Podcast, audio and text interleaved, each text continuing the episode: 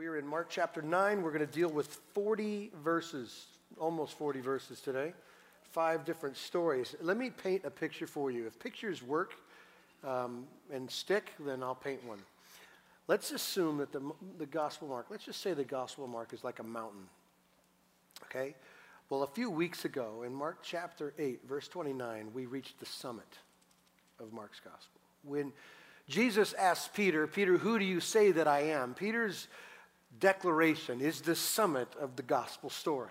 You are the Christ. You are the Messiah. You're the risen one. Every story, every miracle, every conflict with the religious leaders, all the questions culminate in the answer that has been being presented by the, the, the writer in the gospel constantly in these first eight chapters, and that is Jesus and who he is, right? Okay? Peter concluded what most of you, or many of you, have included, uh, included these last I don't know how many 20, 30, 40, 50 years of your life that Jesus is the Savior of the world, that He is, in essence, your Messiah, that He is God the Son come in flesh to rescue you. You've concluded that. And all of us who trust in Christ have also concluded this based on the issue of faith. Faith that we place in, in Christ. It comes by that conclusion. Faith, by the way, even in its clumsy, awkward, imperfect form, faith in Christ and, and who he is.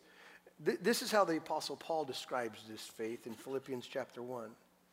And I am sure of this that he, God, who began the good work in you, the good work of faith, the good work of transformation, will bring it to completion at the day of, of Christ Jesus. That's the work that God's doing. He started something, He's going to finish something, and when is He finishing it? The day of Christ Jesus. So, in the middle of this, between conversion and glory, is change, growth, development. You get it? We're becoming like Christ. I suppose if I could pick one word um, out of all the words we have that best describes the life of a Christian, a person who trusts in Christ, is the, is the word faith. How we respond to, to God. But that word has been hijacked, and I, I, it's no mystery to you, no surprise to you that that word has been um, distorted and some have said, and it's not true, that Christian faith is simply believing in your heart what your mind tells you isn't true. And that's not biblical faith.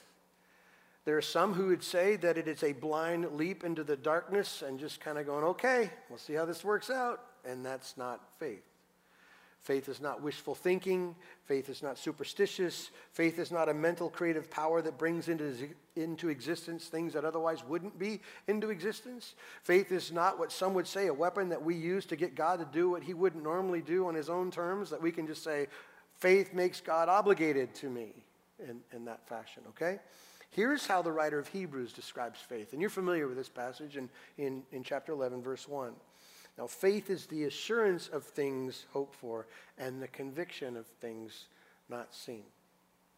25 years ago, 30 years, no, more than that, 35 years ago, I got a Bible. It was an NIV Bible, and I worked that one to death. I mean, it's just raggedy, and I love that Bible. Everything I ever learned about God and His gospel came in that Bible. Well, about five years ago, they, this ESV came out, and, and some of the elders said, You should start teaching out of ESV because most people have that. And I said, Oh, okay, I'll make that trip. But there is an interpretation of that passage from an old version, the very first Bible I ever got from the King James Version, that I think does a better job of describing this issue of faith than even the ESV. When the writers or the translators of that King James Version says, faith is the substance of things not seen. And there's a big difference. And let me describe why. Because there's reality in our faith. There's not a dream in it. There's not a just a hope in it. There, there is some part of what we wait for in glory that's ours already by faith, right? If there is peace to come, if there's joy to come, if there's rest to come, if there's satisfaction to come ultimately, then we already have parts of that now. There's substance to our faith, right? There's a re- reality to our faith. It's, it's here now, okay? That's, that's what our faith is.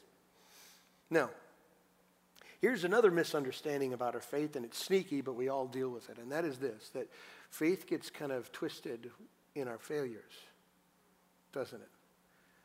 Like you fall down, spiritually speaking, you sin, that's the code word for sin, and what happens to our faith? We question. And maybe we go so far as to question our faith, but more than anything, it ends up being something from Satan to make us question whether God would continue a promise to somebody like me, right? You've been here a thousand times over the same issue. There is no way God's going to keep just extending grace to you, right? Isn't that what you hear? Isn't that what Satan says? That what you need to doubt is whether God's going to deliver? And all these things he said. So there's that misunderstanding. But I want you to get this this morning as we start to get ready to unpack what I think the text is talking about in regards to faith. The reality of, of our faith isn't experienced in the perfection of it, okay? The reality of our faith is experienced in the fight of it, and there is a big difference. So, some people think that my faith is more real when I have settled this and sorted that out and I become this or I become that. And that couldn't be farther from the truth. Faith is seen more in that I hate my sin and I try hard not to sin and that I confess my sin and return from my sin and repent of my sin and I fight to believe the good things about God and His gospel. And, and as awkward as we are, as stumbling as we are, as clumsy as we are spiritually, as much as we, if, if we were God, would say, No more to you, okay? Faith, real biblical faith, fights for these things, fights for this truth. It's not a perfection. And to those of us who've trusted in Christ, our faith is, is just like that. It's not perfect, but it's real. Amen? And I suppose if, if uh, I don't know of a better picture than the story of Jesus kind of in stages healing the blind man to describe what we're talking about. Blind man. Now, physically, he couldn't see at all, but spiritually, that's our condition before Jesus. And Jesus, who is capable just to turn it all on right away, touches him in a stage of sight, and he says he sees, but men are like trees walking around. It's blurry. Well, right there, you've captured what it is to live between salvation and glory. I see, but not everything, not always clearly.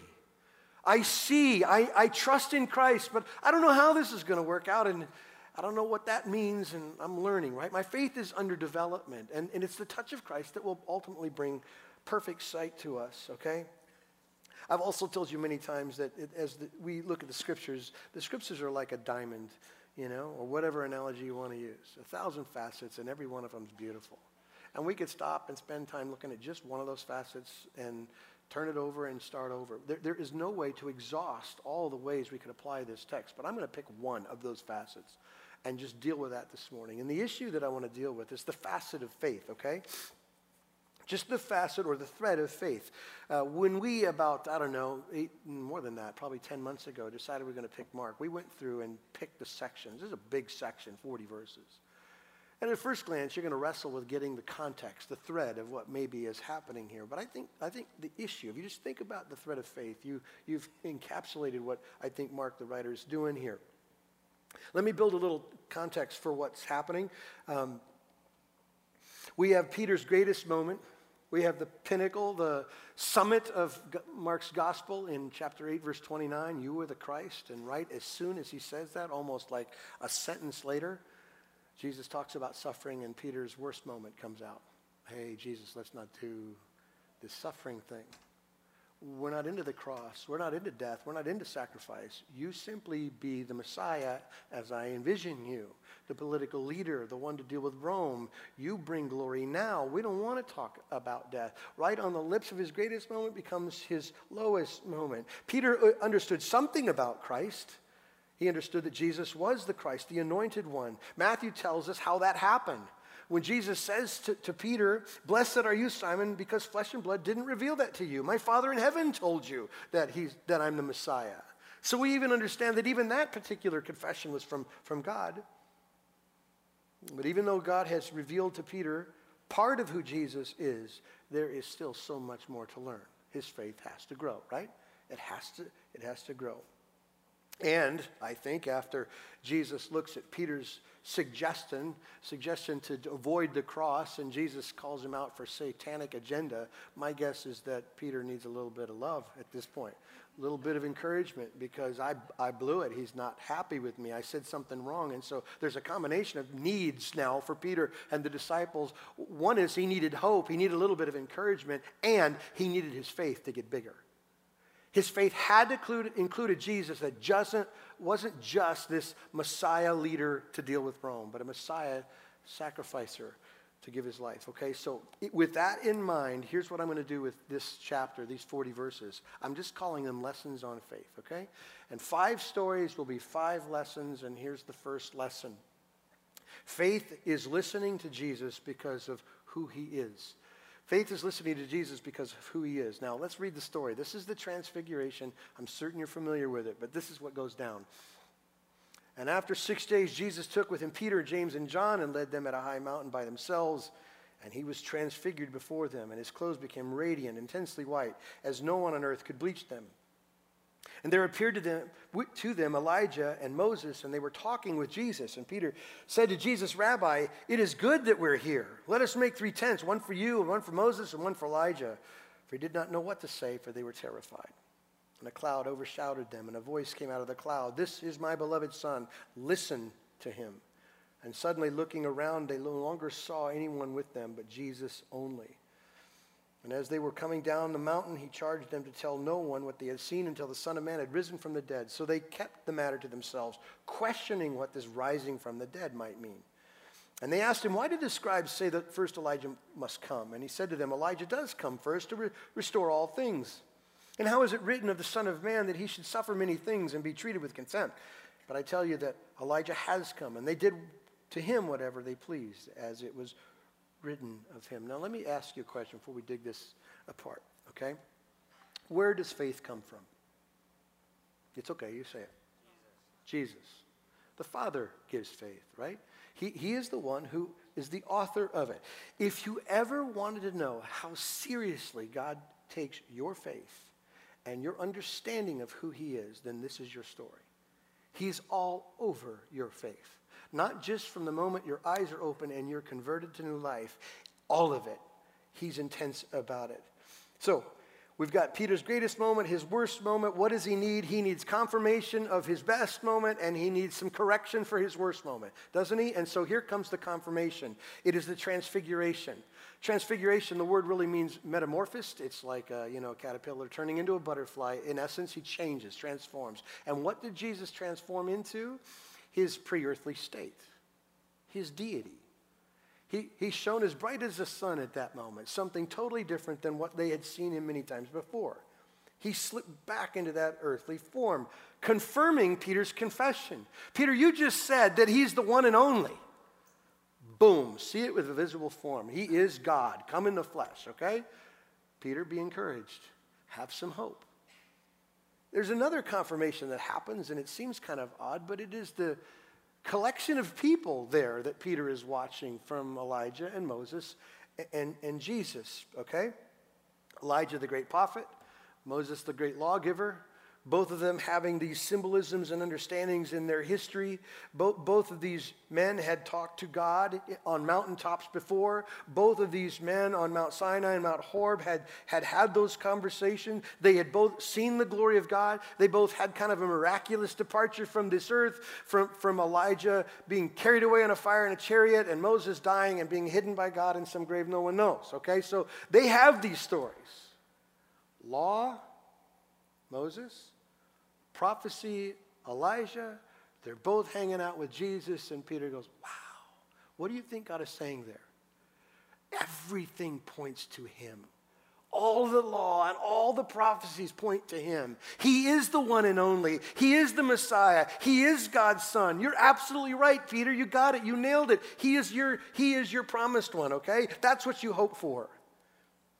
Right after that, though, there's this instruction that happens, this correction that happens. Peter needs more than just an understanding of what he thinks the Messiah is because they didn't fully understand it. And Luke helps us in this narrative understand what it is that he needs, okay? So, so Luke kind of inserts in this story what they were talking about. So Jesus, Moses, and Elijah are sitting around chatting, and Peter's watching with the disciples what they're talking about. And the text tells us what they were saying. They were talking about Jesus' departure not leaving that moment, but leaving that moment to go to Jerusalem to die. They understood. They were all talking about what this historical moment was coming to conclusion in in Jesus, that he was going to die. The reason why he came was to die, and Peter's hearing that. And the only thing Peter can think to do is say, hey, let's build some cabins. Funny, right? I got it. This is good. This is sweet. Let's not go anywhere hey, let's, let's do this glory thing now. You, Jesus, you rule right now. I'm going to plug my ears and pretend I didn't hear anything about your departure. Let's just stay right here because this is good, right? I want this Jesus. I don't want the suffering Jesus. Jesus, Peter was trying to suggest to skip the cross and skip the, the suffering right as soon as that comes out of his mouth, obviously text tells us that the Shekinah glory crowd, the, the cloud of God's presence, kind of hovered over them all. Now, I, I would imagine that Peter's feeling pretty good now, too. Another confirmation that this is all of God. This glory that hovered over the mountain with Moses in Mount Sinai, this, this cloud that kind of led the people of God in the wilderness, this cloud that hangs over the tabernacle, this cloud, by the way, that had been gone for 600 years now shows up for Peter to see around Jesus and Elijah and, and Moses, all right? And it's as if God is saying, Peter, look, you're right. You're spot on. He's the Messiah. But your faith has to grow. And that's phrase, perfect phrase. This is my beloved son. Peter, you got it right. But, there should be a but in there. Listen to him. Listen to what? What is he telling him to listen to? Everything that Jesus has been talking about in his suffering. He's told you time and time again that he's come to die. He's giving his life. He will rise again. And you want no, no part of it. You don't want any part of his suffering, okay? You're not listening to him. Your faith, Peter, loves the idea of him being king, to rule, to bring happiness to you your way. Peter, you love that. Your faith loves the idea of making some changes around here, but your, your faith does not love transformation. And transformation is code for death, just so you know. No one becomes like Christ unless something dies or someone dies. And the reality is the Savior to, has to die and our old man has to die. And Peter wanted no part of that. He had a concept of the Messiah. He was right that he was the Messiah, but he wasn't prepared for the suffering. I think Peter, before we get kind of nitpicky on his life. I think Peter struggles with the same problem we all struggle with unless God doesn't do something to open our eyes. We don't think the problem we have is, is grave enough to warrant death. That's the problem. We think, we think all I need is a little bit of help, a little pick me up. We think what I need is just a little bit of adjustment, little opportunity. I mean, things are pretty good. Things are pretty good. I just, I just need to go to heaven. I don't need to have my sin dealt with in that way, not with death. And there's a part of us, every one of us, unless God doesn't open our eyes, that we're never going to understand that the good news is directly connected to the bad news, that you're far worse than you ever feared. Ever. And no one, no one understands a fully of Jesus unless they understand that he came to die and to do a destructive work on us that prefers a different kind of Jesus, okay? And then in verse 8, suddenly it's all gone. No more glory of God. The cloud is gone. Moses is gone. Elijah is gone. And Jesus is just standing there. And I think there's not a better picture in all the scriptures to describe to the church what he's doing with his children than that picture right there. All your learning, all your theology, all your education, all your discipleship, all your service, every bit of it, all of it, it is to get our other God, idol factory heart to see and desire only Jesus. Jesus is the point of everything. It is so easy for us to um, love and care for things that are moral and good, but have no focus on Christ whatsoever. What a picture of Jesus. That's all you got. Take away all this and all of that, and what you have is Jesus. And that's what God wants to do in our hearts. But this understanding is coming hard for these guys. They still don't get it. They spend in verse 10 questioning what rising from the dead means. And they ask what they think, and I think is a valid question in verse 12 Where's Elijah in all this? Because Malachi 4 says Elijah will precede the coming of the Son of Man. And by the way, the rabbis would teach that this, this Elijah would come three days before the Messiah, and he would speak to the world in such a way that the whole world would hear his voice at the same time. And on day one, he would simply say over and over again, Peace comes to the world. Second day, good comes to the world over and over again. Third day, salvation comes to the world. And then the Messiah would show up. And so Peter and his boys are thinking, if he's the Messiah, like I think he is, then where's this Elijah guy? Something has to happen first. And Jesus simply says, He did come referring to John the Baptist. And how did they treat him? Again, coming back to this issue of death and suffering and cost to follow Christ. Trying to teach the picture that what God's doing isn't what you're dreaming about. What, what you and your heart wants to be satisfied in isn't what God's agenda is. Again, referring to John the Baptist. Now, I have a tendency to be a little bit hard on my biblical brothers, okay? I look at these stories and go, man, what a bunch of chuckleheads. How many times does Jesus have to talk about suffering and death and the cross for them not to get it? But I, am going to kind of own my arrogance in this. If that ever enters our mind, then we have to remind ourselves that we're really no different whatsoever. So let me prove that by asking you a couple questions. Who in here listens to Jesus all the time? It's okay. Nobody at 8 or 9.30 raised their hand either. Who, who in here embraces the way of the cross all the time? Nobody does. Nobody I've ever met. And here's what, here's what the Holy Spirit was saying out loud. The Father was saying out loud to Peter. In the midst of him desiring a different version of Jesus, he said, Listen, he is the Son of Man, but you need to listen to him. Listen to him. Are we listening in faith when we hear Jesus say, don't worry about your life, what you eat, what you drink, what you wear, because your Father in heaven knows what you need.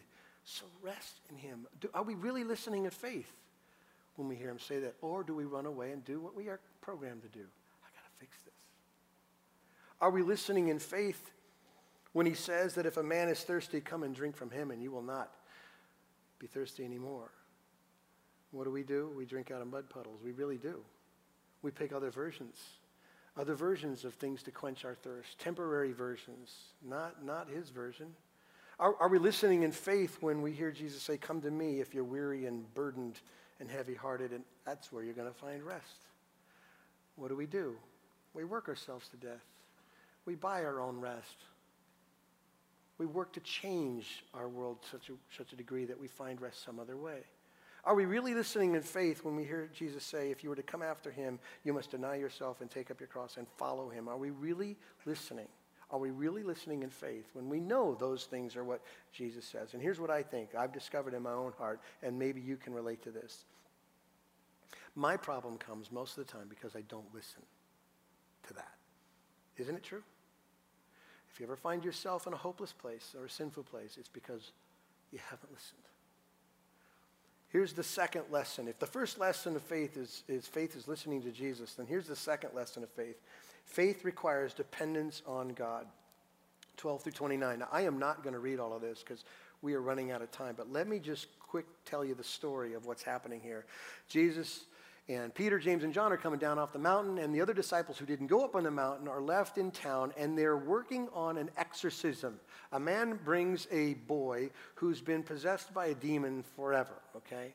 And there's a crowd trying to watch this whole thing happen, and the disciples aren't having any success. And so Jesus questions them on this whole deal.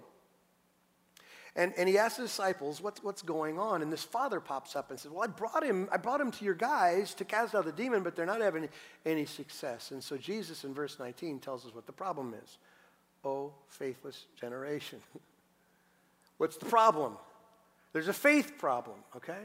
Now, fast forward the story. Jesus then heals this young boy God gets the glory, and the disciples in verse 29 ask this question Okay, Jesus, we're confused. How come we couldn't cast out the demon? And Jesus said, Well, this kind of, this kind of activity only happens by the power of prayer. This one can only come out by prayer. So here's what we have. In verse 19, Jesus identifies the problem as faithlessness. He gives us the solution in verse 29 as dependence or prayer. So let me just ask you a question. If the disciples weren't praying, then what were they doing? What were, the, what were the disciples doing? I'll tell you what they were doing. Same thing we do work, uh, striving, adding, subtracting. We're, we're doing something. Now, just imagine the disciples have been down this road before. Jesus has sent them out before, and they have cast out demons and performed miracles and healed people. My guess is the disciples say, We got this, right? We got it. We know what we're doing. Old hat. Yesterday's news. I can do this. And nothing happened. Sounds familiar. I'll rely on my technique, on my self confidence, my experience, my, my knowledge, my know how. I don't need to pray. What do we need to pray for? It's interesting if you add Matthew's account of this story here, Matthew 17, um, Matthew tells us that the disciples asked the question, why couldn't they cast out the demon? And Jesus simply said, it's because of little faith. And then he tells this story. In verse 20, if you have faith the size of the grain of a mustard seed, you can say to a mountain, be moved. Okay, now let me ask you a question.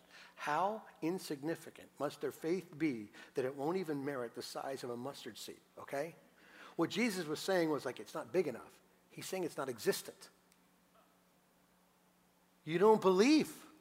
You, you're totally confident in your own abilities. You're not trusting in me, right? Your faith amounts to nothing. Why? Not because you don't know enough, not because you're not busy enough, not because you're not focused on the king or his business. It's because you're not dependent enough. The church could be accused of this all day long. We got it. We know it. We believe it. We confess it. We've done it. We've got techniques and programs and curriculum. Bring it. Whatever the problem is, I've got a solution. But we probably don't see answers, probably because we're not dependent enough. Right? A dependency that, that comes from an honest heart that, that's willing to admit, I don't have all the answers, and my job isn't to run around and try to fix everything. That's not my job in faith. Dependency thinks that prayer is the strongest thing we do, not the last thing we do when we run out of resources. Isn't that true? There's got to be a change of heart. Now, I've confessed this so many times, I think you should throw me out, but I, I struggle to pray. I struggle to pray because somehow I'm wired in my flesh to work. I'd rather fix things than trust, okay? But that's my problem. It's the last thing we think of. I love verse 24, this statement of the Father. It should remind us of some things when the Father says, I, I believe, but help my unbelief. It's just another reminder that nobody's faith is complete and it's okay. God will complete it in glory. God is not waiting for you to have perfect belief before He moves in your life, okay? God is already moving in your life in spite of your confusion, in spite of your fears, in, in spite of your anger, in spite of your doubts, God is already moving in your life. He doesn't respond to your perfection, He responds to His. Hebrews 2 says it this way. I think this is the NIV, but I love how it reads. It says that Jesus is the pioneer and the perfecter of our faith. He's the one who planted the flag in the dead heart. So this one's mine, remember? So, so he's going to do some renovations and he's going to rebuild and make it his. He's going to plant some things called faith. He's going to do some things in your heart and totally make you a new person because he's the pioneer of your faith. He's the perfecter of your faith. Here's the third lesson. And it is this that faith is loving, faith is loving the cross. In verses 30 to 32, it it, is, it goes like this Jesus again teaching about suffering, and he says, And they went on from there and passed through Galilee, and he did not want anyone to know, for he was teaching the disciples, saying to them, Here's the message over and over again The Son of Man is going to be delivered into the hands of men, and they will kill him. And when he is killed, after three days, he will rise again. but they didn't understand what he was saying, and they were afraid to ask at this point. Clearly, the disciples need Holy Spirit intervention to understand the beauty of the cross. And that sounds like a twisted way to say it, right? Cross, an instrument of torture, an, an instrument of murder. Yeah, the beauty of the cross. And before we think that that's their problem and not our problem, maybe we should be honest with ourselves and ask just a simple question When do we ever think about dying to ourselves?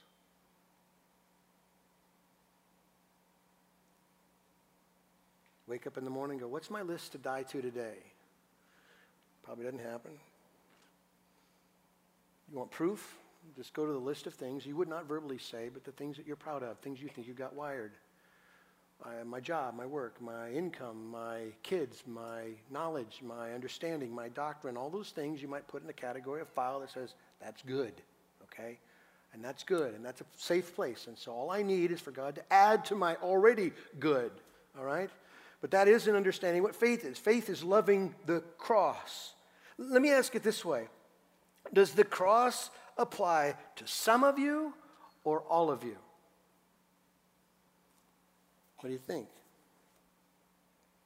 The reason why the disciples didn't get the cross, the reason why they didn't love the cross, is because they totally missed why they needed the cross.